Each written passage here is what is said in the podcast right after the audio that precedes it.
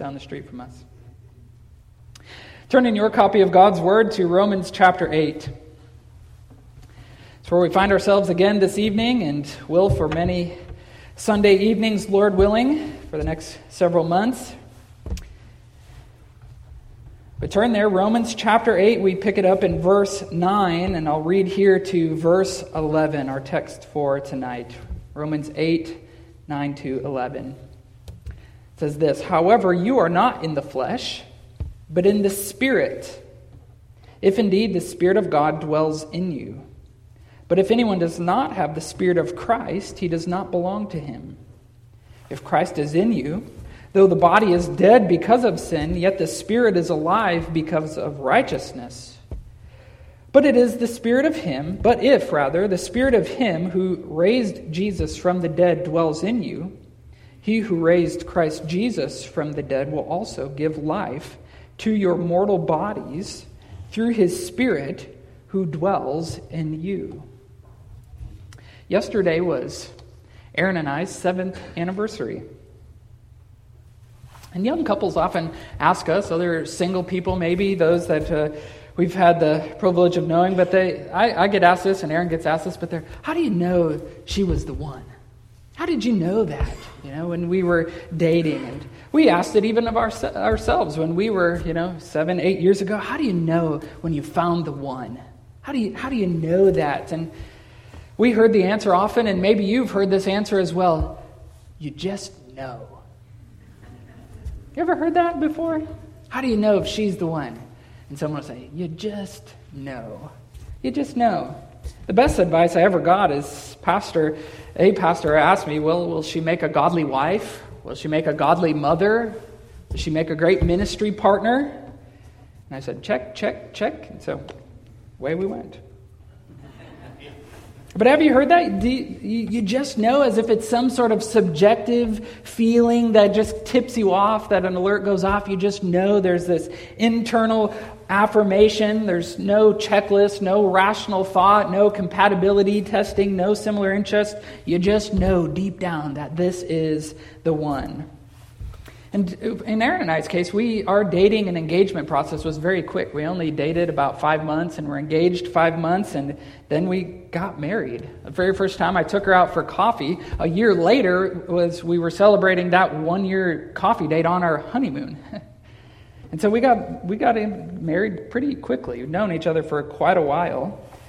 But even in that quickness, some might ask, well, how did you know? And well, I just knew. I just knew. Well, there's, there's obviously much more than that. There was confirmation from family, from our friends. We were on the same page theologically. We were on the same page in our life direction. We were both ministry minded. She was willing to live in the middle of nowhere, on top of all the things of physical attraction and similar interests and things. But there was more than I just knew. And that has been really confirmed over the last seven years. But sometimes the approach to the Christian faith is the same, is it not? How do you know that I'm a Christian? Well, I just know. You may ask of other somebody, somebody else, maybe that you're trying to witness to, and you say, How do you know if you're a Christian? They say, Well, you just know. I have these good feelings about Jesus. You know, Jesus is just all right with me type of saying. They might say, Well, I, I grew up in the church, I grew up in Sunday school, but I just know. But surely there's something more to this, isn't there? Surely there's something more tangible, something more clear to answer this question how do I know if I'm a Christian? And that's the purpose of tonight's text. The text that I just read is to answer this question Am I really a Christian? It's meant to encourage the believer and assure believers of their salvation. Remember, this passage comes on the heels of Romans 7 in the battle, the struggle of the believer back and forth who still remains in this body. But even in more the immediate context, as we saw last week, this comes right after verses 5 to 8 obviously, because we're in verse 9. But in the, but in the argument here of the, the characteristics of the person who is in the flesh, the person who is hostile to God, who's in rebellion to the law, and does not and cannot please God. And so in verse 9 here is a transition, is a contrast here, meant to encourage the believer. Look how he begins in verse 9 here. He just he begins by saying, "However, you addressing the readers here, these Roman Christians, these Jews and Gentiles in the Roman church, coming from various backgrounds, who are now united in this faith and who we're going to see are united by the possession of the Holy Spirit. And so, just as, as we begin this message, as we begin here looking at this text, I want you to know that this is meant for your encouragement. This is meant, if you are a believer tonight, to assure you of your salvation, because you are not like the man in the flesh. But as we look here at where this, these verses come in, there's a greater context also to this question. And Paul's really been answering the question Am I really a Christian? since well, all throughout here in Romans, but particularly beginning in chapter 5. And just for your review here, in answer to this question, am I really a, a Christian? Is Paul has taught us four things up until this point. At the very beginning of chapter 5, he's taught us that you, a Christian is someone who is convicted by their sin. It's someone who's convicted of our own sin. That you know that you are a sinner, that you were once an enemy of God, and He went to great lengths to bestow His love and to forgive and to show grace to us. But that begins by being convicted of feeling guilt and shame in regards to the wrong that you have done, and particularly the wrong that has offended God. If you've been convicted by your sin, well, then that's the really the first step here. He continues on then at the end of chapter 5, really beginning verses 12 and to the end of the chapter, is that not only are you convicted by your sin, but you understand justification. And you understand what the sin that has been imputed to us through Adam, being born into this world, coming in in flesh, of being represented by Adam, that we have this imputed sin in all, in all of us. And yet that our sin, because of what Christ has been taken on by him, and Christ's righteousness, because of his perfect obedience to the law, has been imputed or given over to us, that it's been credited to our account.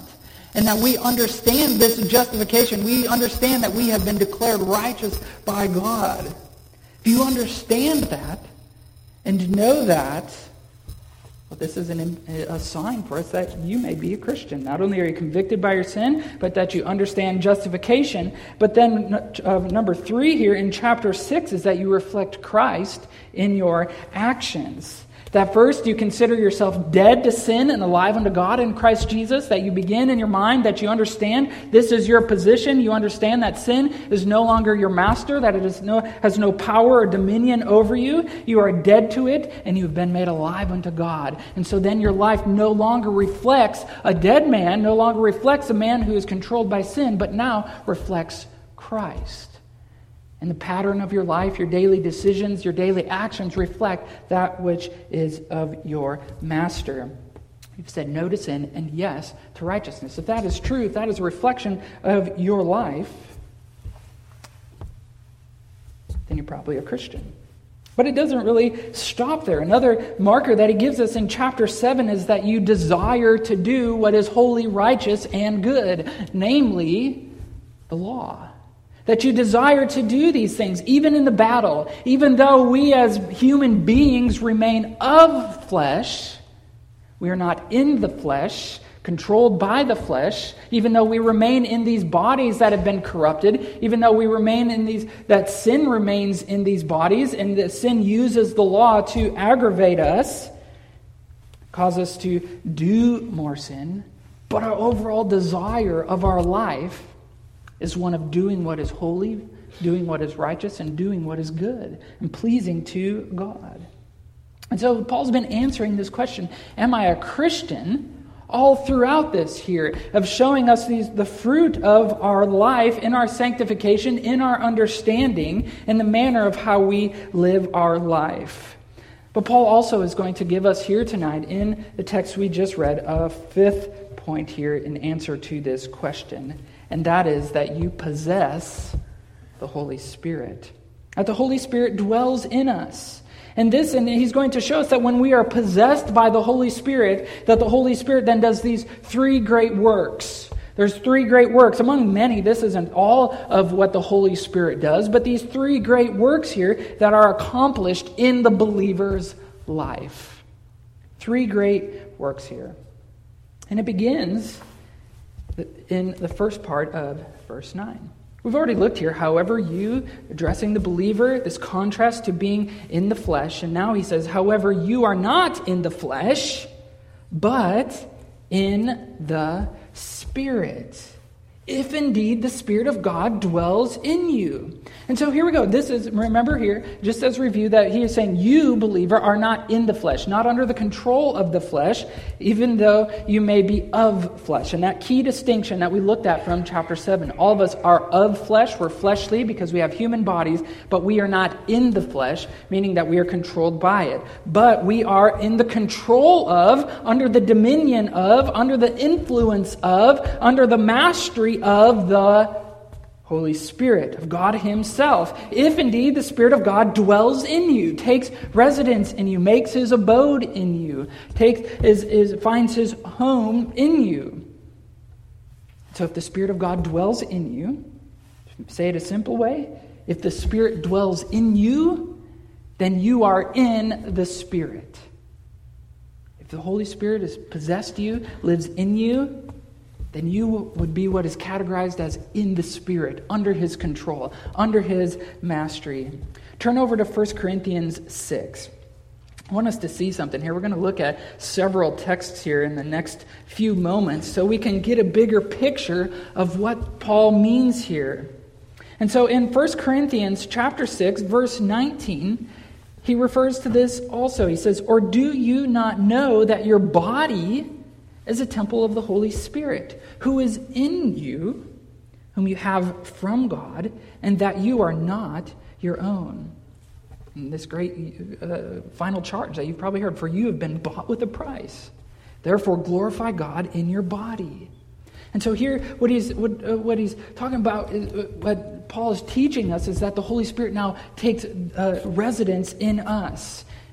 That you are a temple now of God Himself. We don't have to go to the temple in the Holy of Holies where God was said to reside, but now He resides in us as believers. And what an encouraging reality for us as believers, isn't it?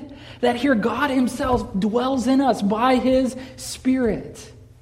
This is, this is incredible. This is great for us to know. What a, what, a, what a great encouragement to these Roman believers here. What a great encouragement to us who are in the battle of this that God Himself dwells in us, and therefore we are under His sway. We are under His control. We are under His dominion.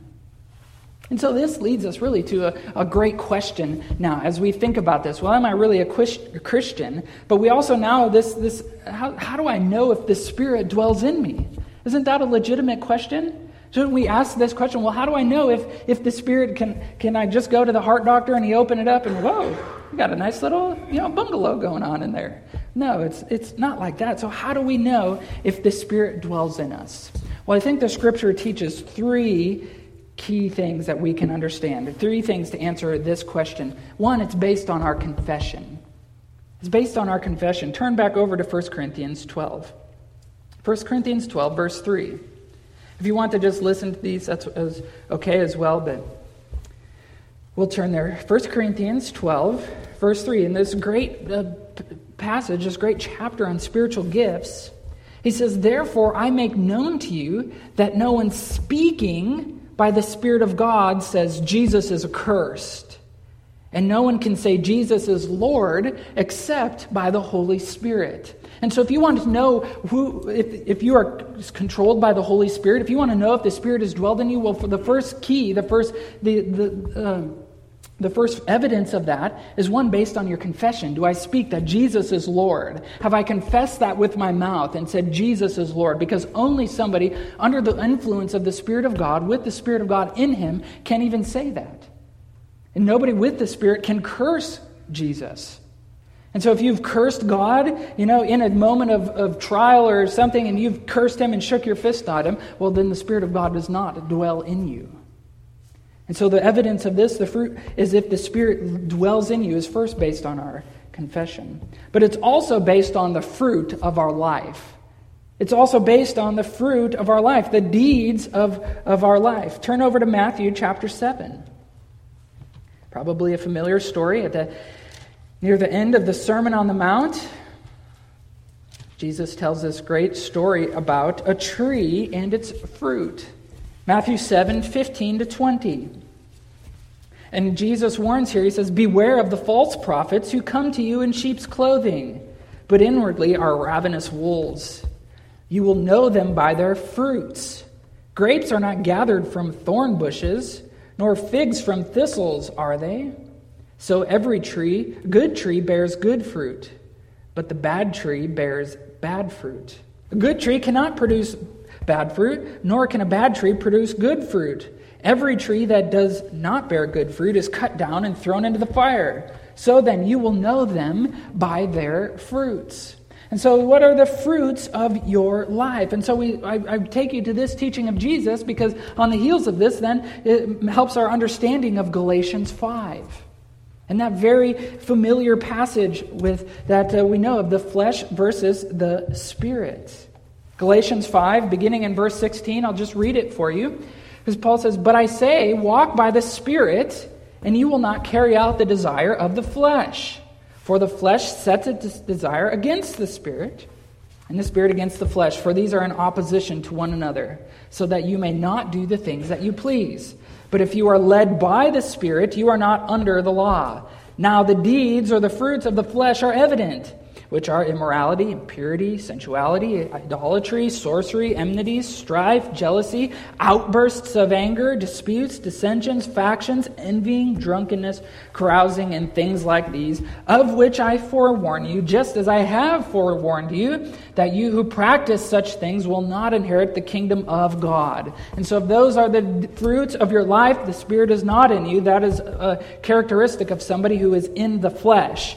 But, verse 22, but the fruit of the Spirit, so the Spirit being in you, here's the fruit. Here's the good tree. The Spirit being in you, this is the type of fruit that it bears is love, joy, peace, patience, kindness, goodness, faithfulness, gentleness, self control. Against such things there is no law.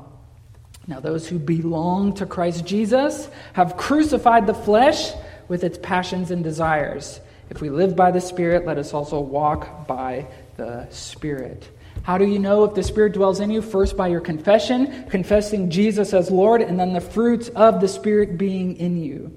But it also is, thirdly, I think we can answer this question if the Spirit dwells in us, is that it's shown by our perseverance. By our perseverance.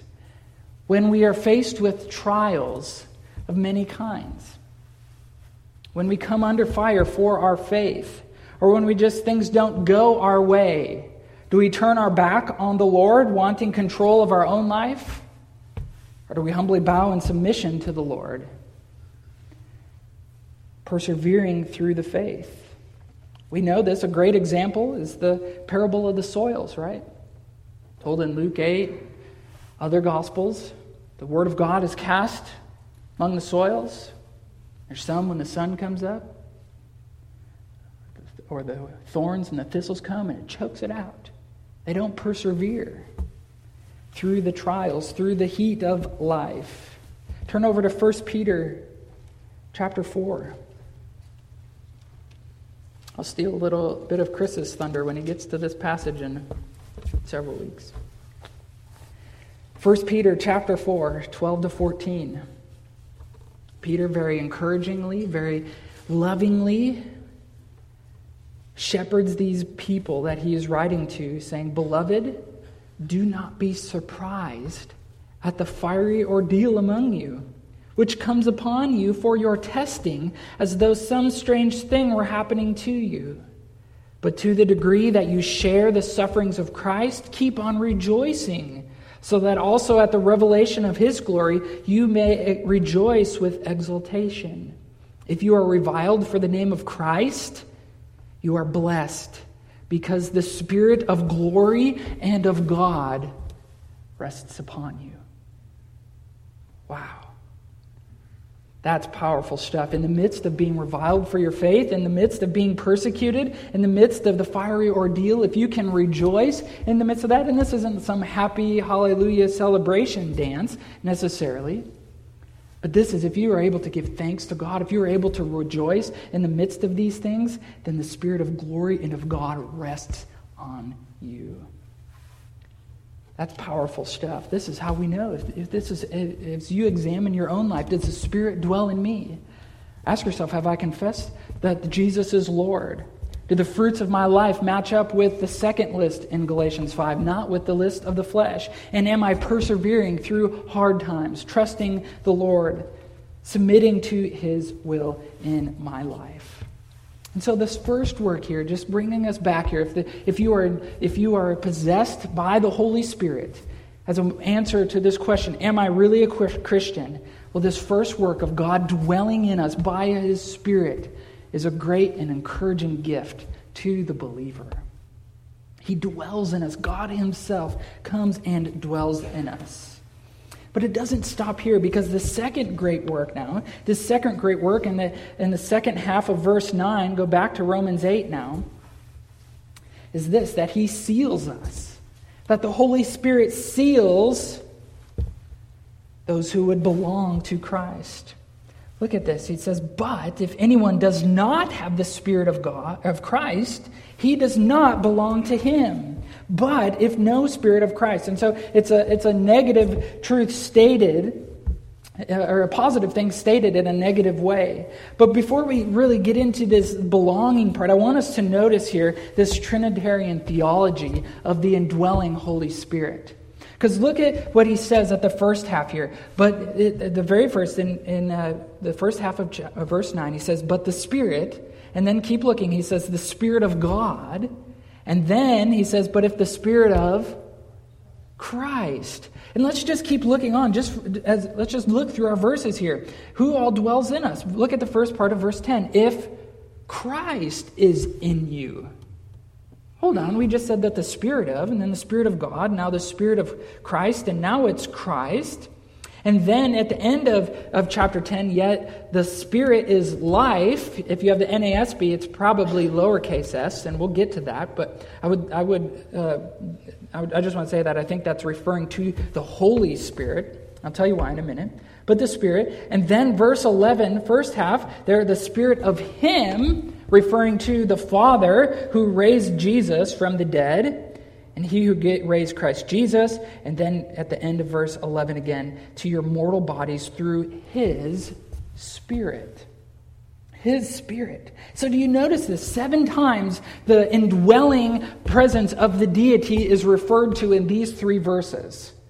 Now, that's, I don't, I don't know if there's an, another uh, section of Scripture that is that condensed in reference to the Holy Spirit who particularly indwells us here. And in, in, in using all this vast language, you have the Spirit, Spirit of God, Spirit of Christ, Christ, Spirit, Spirit of Him, and then Spirit again, His Spirit.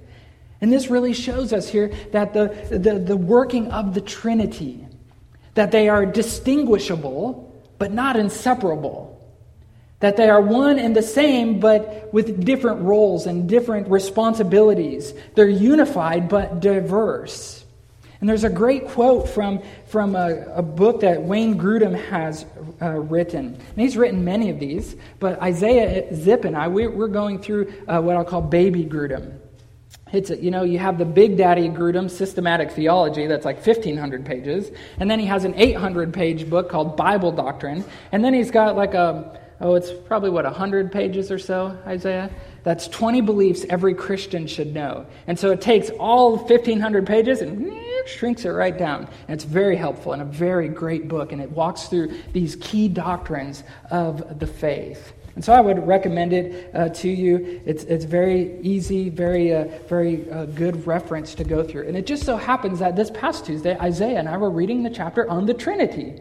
And so I thought I would just read this here, his great summary. How can you summarize all of Holy Trinity? That really blows our comprehension. But he does a good job here.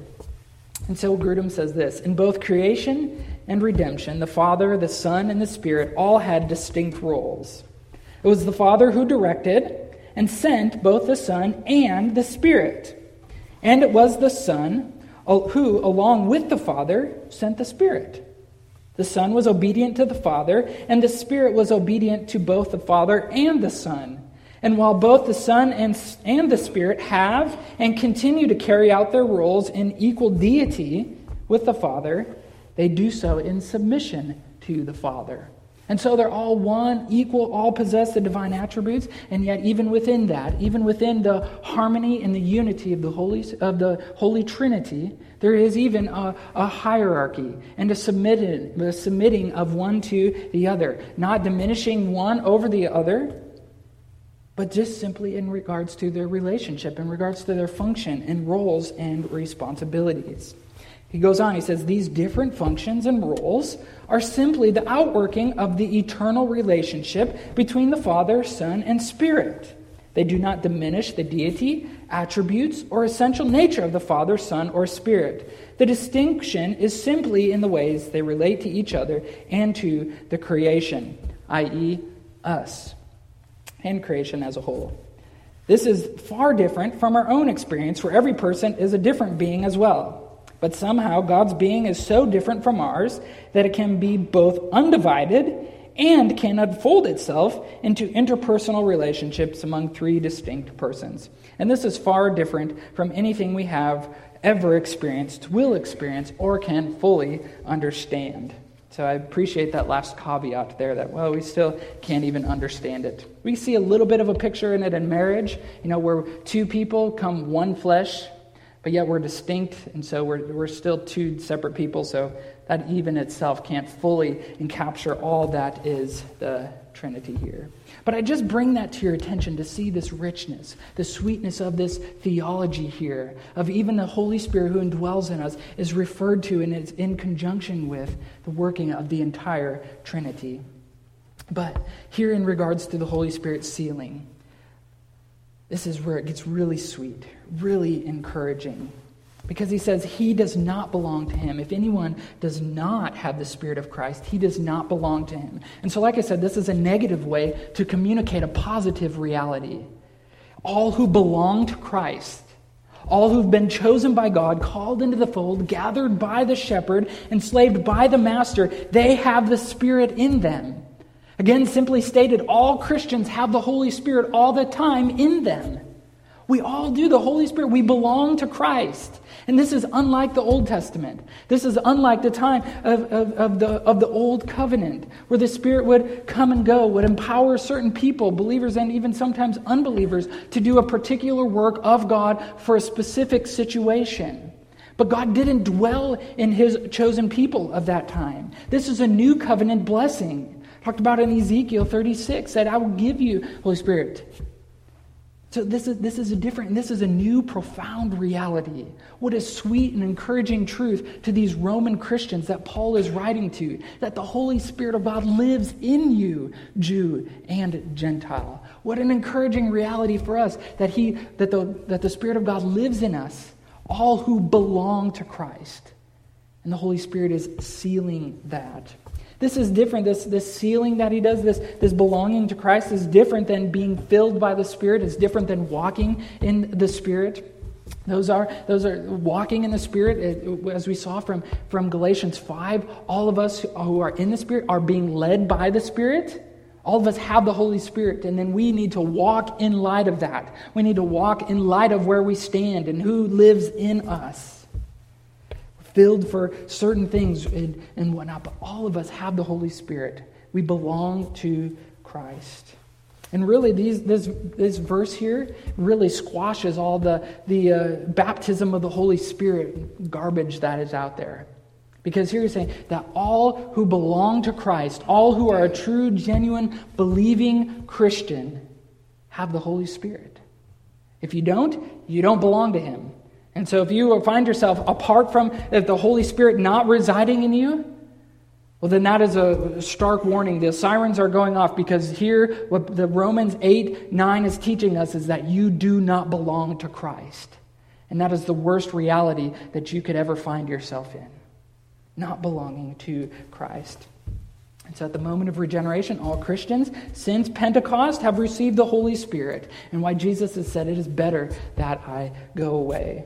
So, Christians, all Christians belong to Christ, their new master, and the Holy Spirit seals this reality. It can never be reversed, it can never be revoked, and it can never be rescinded. Beloved, if you belong to Christ, you have the Holy Spirit, and this has been sealed for you. Can't be taken away. And this will ultimately, this sealing work will be proven when this final work from verses 10 and 11 this final work of the Holy Spirit happens. Because not only does He dwell us and dwell us, not only does He seal us, but He also resurrects us. And verse 10 here is where it gets a little bit tricky. Because verse 10, I think, is, is, Paul is using some shorthand to refer back to some truths and some things that he has already taught us in great detail in chapters 5, 6, and 7. And so, what he states again here if Christ is in you, okay, there's the truth, there's the reality, even though the body is dead because of sin. And so, we've already seen this, we've already established this. Our body, our flesh here that we find ourselves, it is dead, it is heading towards death. Okay? Because of sin, because of the sin that has corrupted these bodies that we find ourselves in. They're heading towards destruction. They're corrupted, they're going to die. The outer man is decaying. Because of that sin, that remains. It's not our master anymore. It's not reigning over us, but it does remain in these bodies. Yet, yet, the Spirit, capital S, is life because of righteousness. And so the NASB, if you have that there in front of us, is, a, is more of an interpretive translation, but I would say it's not the best. A better translation, grammatically speaking, is spirit, capital S, is life. But they've translated this word zoe as alive, which it never occurs that way. It shouldn't be. Um, even later in verse 11, he says well, the, that Jesus Christ, or Christ Jesus from the dead, will give also give life. It's the same word there. Okay? And so the Holy Spirit is life. The Spirit is life. So our body's been dead, contrasted with the Spirit, the Holy Spirit is life because of righteousness. And now, track with me here why, why I think this is the better case and why uh, most uh, scholars and commentators would even uh, agree with this here. That they would say that this, the body is dead. We've already established this. But then he's also referring us back to the Holy Spirit living in us, is taking us to uh, eternal life because of righteousness. Now, is this the righteousness that you and I earn or do based on our good deeds? No. Our, the righteousness, this isn't imputed a foreign righteousness. It's the righteousness of God in Christ Jesus that's been given to us. And so the Holy Spirit in us is life, giving us life here because of righteousness, because of the, the same benefit that applied justification to our lives is also the same one that is going to glorify, that will uh, work itself out in glorification at the resurrection of our bodies. Turn over to uh, chapter 5, verse 21. Romans 5:21. You'll see this here as Paul kind of sums this up because as I said, this verse here is shorthand for what he's already elaborated on in great depth, which is why we, we take this, this translation here. And so he says, uh, chapter 5, verse 21, he says, So that as sin reigned in death, okay, so we know this sin, death coming, even so grace would reign through righteousness, what? To eternal life through Jesus Christ our Lord. And so, this same concept, our bodies are dead because of sin, though the Spirit is giving us life. This is a part of the Spirit's work to resurrect us to eternal life through the righteousness that was won in Christ Jesus. And so, what this means here, what this means, verse 10, what this means is if the Spirit dwells in you, okay, that truth, yes, the body is dying because of sin. But the Spirit at work is bringing life, both that present liveliness to do what is right now, but also the eternal life because of what Christ has won for us in his perfect righteousness. The Spirit lives in you. That's what we have to look forward to. And he takes this a step further. Here's why this all makes sense because in verse 11 here, this is what he's talking about. This, he's taking it this, this step further. He again states at the very beginning that the Spirit dwells in you. But if the Spirit of Him who raised Jesus from the dead dwells in you, and you might have gotten this picture here that Paul has repeated this over and over and over and over that the Spirit dwells in you. The Spirit dwells in you. If the Spirit of Christ Jesus dwells in you, if the Spirit dwells in you, if the Spirit of Him who dwells in you, it's repeated over and over. We saw it seven times already. And it really, if it's as Bible students, what do we see? When something is repeated over and over, it shows that it's really important, right? This, beloved, is a fundamental tenet of our faith that the Holy Spirit indwells us that we are a temple of Him. And so don't forget it. This is a fundamental to our faith and our life, how we live our life, that the Spirit of God dwells in us. And so he says, he restates it. But he says then here that if the Spirit dwells in you, it was that Holy Spirit who raised Christ Jesus from the dead after three days dead in the tomb and gave him what? His new resurrected glorified body brought him to life. And here's the great thing. He's going to do the same thing for you and i. Isn't that great? That here the holy spirit who indwells in us who sealed us our belonging to christ jesus. We have this future hope of glory that he's going to do the same for us. That we will receive these bodies. It's looking ahead and unless the Lord raptures us, all of us here are going to be stone cold dead, but that Spirit who's he's going to come and he's going to resurrect the dead in Christ first and give life to these mortal bodies. What a incredible truth. What a sweet, encouraging reality that we have to look forward to by the Holy Spirit who lives in us. That same Spirit who raised Christ from the dead. And so I would just encourage you, believer tonight, who has declining health, who has the aches and pains of getting older. Maybe cancer is eating away at you, organs are failing. Maybe just sitting up is hard to do. Maybe there's things going on in your mind, in your body. Maybe you've been in a wheelchair for decades. Be patient, be encouraged. Because as a believer, the Holy Spirit works in you. And that Holy Spirit who is working out your sanctification, who is conforming you to Christ, that has sealed you for eternity, will one day resurrect you, and all those things will be gone. Hallelujah. Hallelujah. So the Holy Spirit, we've seen from this, He indwells us, He seals us, He's going to resurrect us. So now I want to just bring us back in closing to this original question Am I really a Christian? Because this is what he wants us to, to, to, uh, to deal with tonight. However, you, believer, does the Holy Spirit live in you?